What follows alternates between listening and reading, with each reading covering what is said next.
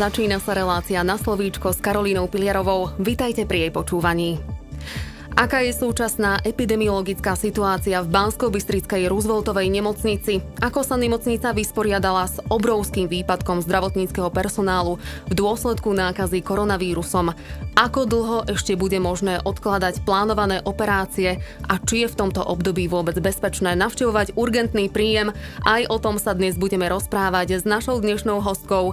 Pozvanie k nám prijala riaditeľka fakultnej nemocnice FD Roosevelta v Banskej Bystrici, pani Miriam Lapu Puníková. Pekný dobrý deň, ďakujeme, že ste prijali naše pozvanie. Dobrý deň, prajem, ďakujem veľmi pekne aj ja. Situácia na COVID oddeleniach v Rooseveltovej nemocnici sa výrazne teda nezlepšuje. Počet hospitalizovaných pacientov sa už dlhodobo pohybuje nad hranicou 100. Maximum bolo zaznamenané k 1. marcu, kedy bolo v nemocnici teda hospitalizovaných až 127 osôb s koronavírusom. Naďalej stúpa aj počet pacientov, ktorí potrebujú podporu umelej pľúcnej ventilácie. Teda pani riaditeľka, moja prvá otázka, ako vyhodnotíte aktuálny stav v nemocnici v súvislosti s ochorením COVID-19? No, toto je otázka, ktorá možno niektorých nepovzbudí, ale ja si myslím, že situácia celospoločensky, tak ako ju vnímame, e, sa zlepšuje, ale vždy treba rátať s tým, že v ústavných zariadeniach je tam oneskorenie približne dva týždne, preto lebo tak sa vyvíja ten zdravotný stav každého jedinca a tam možno badať aj zmeny buď k zlepšeniu alebo trošku k horšeniu. Naozaj u nás sú hospitalizovaní až pacienti, ktorých zdravotný stav si to naozaj vyžaduje a u nás konkrétne na Áre dneska máme 24 pacientov. A môžeme byť teda pokojne aj konkrétni, koľko voľných kapacít, respektíve lôžok ešte máte k dispozícii?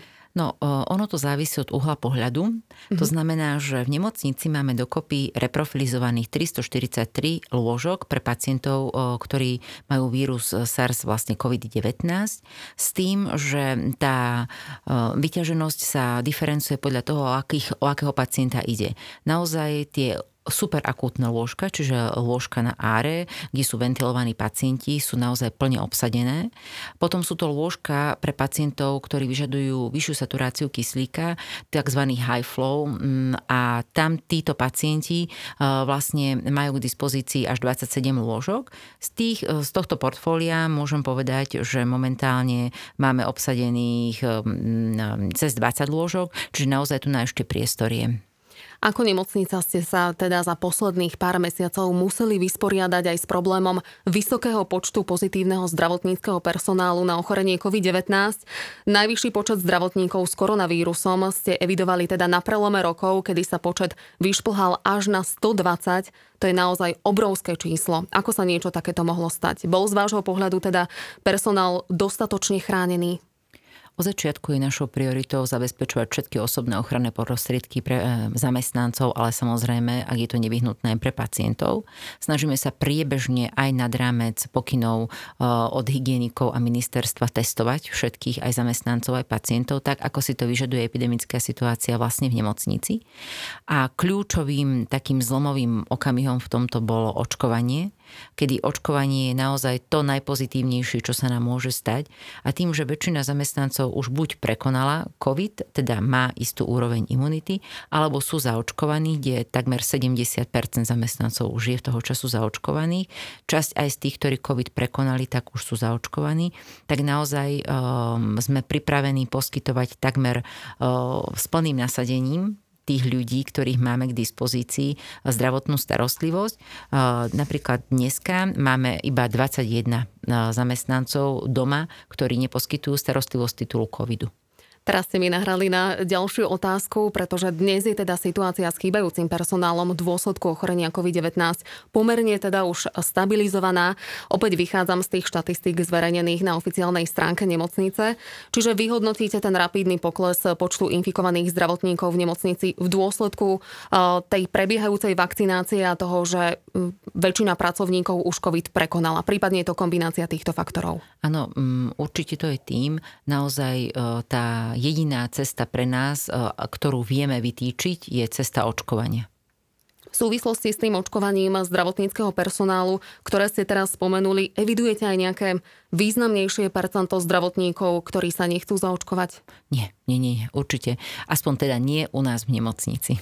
Nemocnica tento mesiac prijala aj zahraničné posily z Belgická a z Dánska, konkrétne 5 lekárov a 6 zdravotných sestier, ktorí tvoria zmiešané týmy so slovenskými kolegami a vďaka ním by sa malo rozšíriť, respektíve rozšírilo oddelenie anesteziológie a intenzívnej medicíny o 4 až 8 lôžok, toto máme ako celé vnímať? Zlyhávala nemocnica a potrebovala akútnu pomoc až zo zahraničia, alebo ide skôr o zvýšenie kvality poskytovania zdravotnej starostlivosti? Ono je to tak niekde na rozhraní toho, ako ste to zadefinovali a to z toho dôvodu, e, že Slovensko naozaj e, je v pomerne zlej epidemickej situácii a požiadalo aj o zahraničnú pomoc, keď to takto môžem zjednodušene povedať. A časť e, zahraničných kolegov, konkrétne z Rumunska, je v Bratislave. No a následne na základe komunikácie pomerne častej ktorú máme s ministerstvom zdravotníctva, sme boli identifikovaní my ako ďalšia nemocnica, ktorá by mala potenciál, respektíve príležitosť využiť posily zo zahraničia, kvalifikovaného personálu, myslím. Túto príležitosť sa samozrejme nedá nevyužiť, až takto by som to formulovala. Je to veľmi veľká výzva, treba si uvedomiť, preto lebo štandardizované procesy, ktoré sú u nás, sú úplne odlišné od tých, aké sa úplne Ehm, pre lajka odlišné nie sú, pre ehm, zdravotníka poskytujúceho zdravotnú starostlivosť sú diametrálne odlišné ehm, voči tým, ktoré sú v iných krajinách. Ďalším veľkým problémom je jazyková bariéra, ktorá eh, sa to možno nezdá, ale naozaj tým, že priemerný vek našich zamestnancov je vyšší a my sme stále silnejší také, že ruština, možno nemčina, možno maďarčina, tak tu nám vznikala bariéra a našťastie sa nám podarilo zohnať dobrovoľníkov, ktorí tlmočia. Čiže pri tej dennej eh, práci sa nestretávame až takými veľkými problémami. Ja si myslím, že napriek tomu, že sme sa toho dozaj obávali, tých dopadov, z hľadiska poskytovania zdravotnej starostlivosti, nejakej tej symbiózy, ktorá na tom pracovisku vzniká, si myslím, že to je veľmi dobrá skúsenosť pre všetkých. A keby som to chcela tak až odľahčene povedať, tak by som povedala, že to je príležitosť na to, aby sme odhliadli len od covidu a aj niečo lepšie, nejaké best practice zo zahraničia, tak sa tomu hovorí v úvodzovkách, sme získali a vedeli možnosť mm, ich uplatniť aj u nás na Slovensku. Ako sme už uviedli na začiatku, situácia v nemocnici, teda v súvislosti s počtom hospitalizovaných pacientov sa zatiaľ nezlepšuje. Predsa len máme tu mnoho okolitých nemocníc, ktoré by ešte mali mať voľné aj kapacity, aj dostatok zdravotníckého personálu. Snažia sa vám personálne alebo materiálne pomôcť ako krajskej spádovej nemocnici, alebo ako hodnotíte túto spoluprácu, ak vôbec teda nejaká nastala? Ja by som tú spoluprácu na začiatok hodnotila veľmi dobre Rooseveltová nemocnica má veľmi špecifické postavenie. Je to mm, nemocnica, ktorá je samo jediná koncová v kraji. Takmer všade na Slovensku je to tak, že sú dve veľké nemocnice v danom kraji. Hej? Príklad máme Prešovský, máme Poprad, máme Prešov. Hej? Je, to, je, to veľmi, je to veľmi blízko. V Žilinskom máme Žilinu, Martin, Ružomberok, čiže si vedia mm, veľké nemocnice tú záťaž rozložiť medzi sebou. My sme špecifický kraj tým, že sme naozaj samo jediní a taká najblčia spádovosť je pre nás hlavne Brezno, Zvolen a Žiar. Tieto nemocnice nám veľmi pomáhali na začiatku a pomáhajú stále, lebo sa snažili robiť takú bariéru, aby sme my naozaj mohli čo najdlhšie poskytovať plný rozsah zdravotnej starostlivosti pre čo najväčší počet pacientov, ale naozaj úplne prirodzene sa stáva, že e, aj u nich e, počet infikovaného personálu začal stúpať, e, bolo potrebné reprofilizovať lôžka, čo je naozaj veľmi náročné z logistického aj procesného iného uhla pohľadu alebo hľadiska. Takže mm, situácia sa zhoršovala. Myslím si, že sme uh, veľmi dobre vždy komunikovali. Samozrejme, že vždy dochádza k nejakým um, emočným splanutiam, ale to je úplne v poriadku, lebo to nás posúva ďalej. Takže si myslím, že zatiaľ to zvládame v spolupráci veľmi dobre. Mnohí naši kolegovia chodili pomáhať do iných nemocníc a aj poskytujú veľmi intenzívne telefonické konzultácie, takže spoluprácu by som v konečnom dôsledku a s odstupom vyhodnotila veľmi fajn. Pandémia koronavírusu ovplyvnila chod nemocnice a žiaľ to malo aj vplyv na bežného pacienta. Na konci októbra nemocnica čiastočne obmedzila plánované operácie a od začiatku januára sú obmedzené plánované zákroky a ako nemocnica teda poskytujete len neodkladnú zdravotnú starostlivosť. Pani riaditeľka, dokedy sa bude dať udržať toto odsúvanie operácií? Mm, je to situácia, ktorá je veľmi relatívna, preto lebo naozaj nie je nám z titulu obmedzeného počtu ľudí, ktorí sa môžu venovať priamo tým odbornostiam, ktoré študovali, kde dlhodobo pracovali, je obmedzená možnosť e, riešiť operačné výkony. Avšak je potrebné si uvedomiť, že sa netreba báť, preto lebo keď niekomu sa zhorší zdravotný stav a už má nejaký kontakt na lekára, prípadne potrebuje pomôcť, určite nezostane len tak bez povšimnutia. Ak sa zdravotný stav zhorší, sme pripravení poskytovať zdravotnú starostlivosť každému, kto ju potrebuje. Viete aj uviesť, aká je priemerná čakacia doba teda na operácie v súčasnosti? To závisí od odbornosti. Naozaj asi eh, povedzme, že najhoršie sú na tom umelé telesné náhrady, čiže tepky, kolenné, bedrové mm, a in, ramenné, teda lakťové.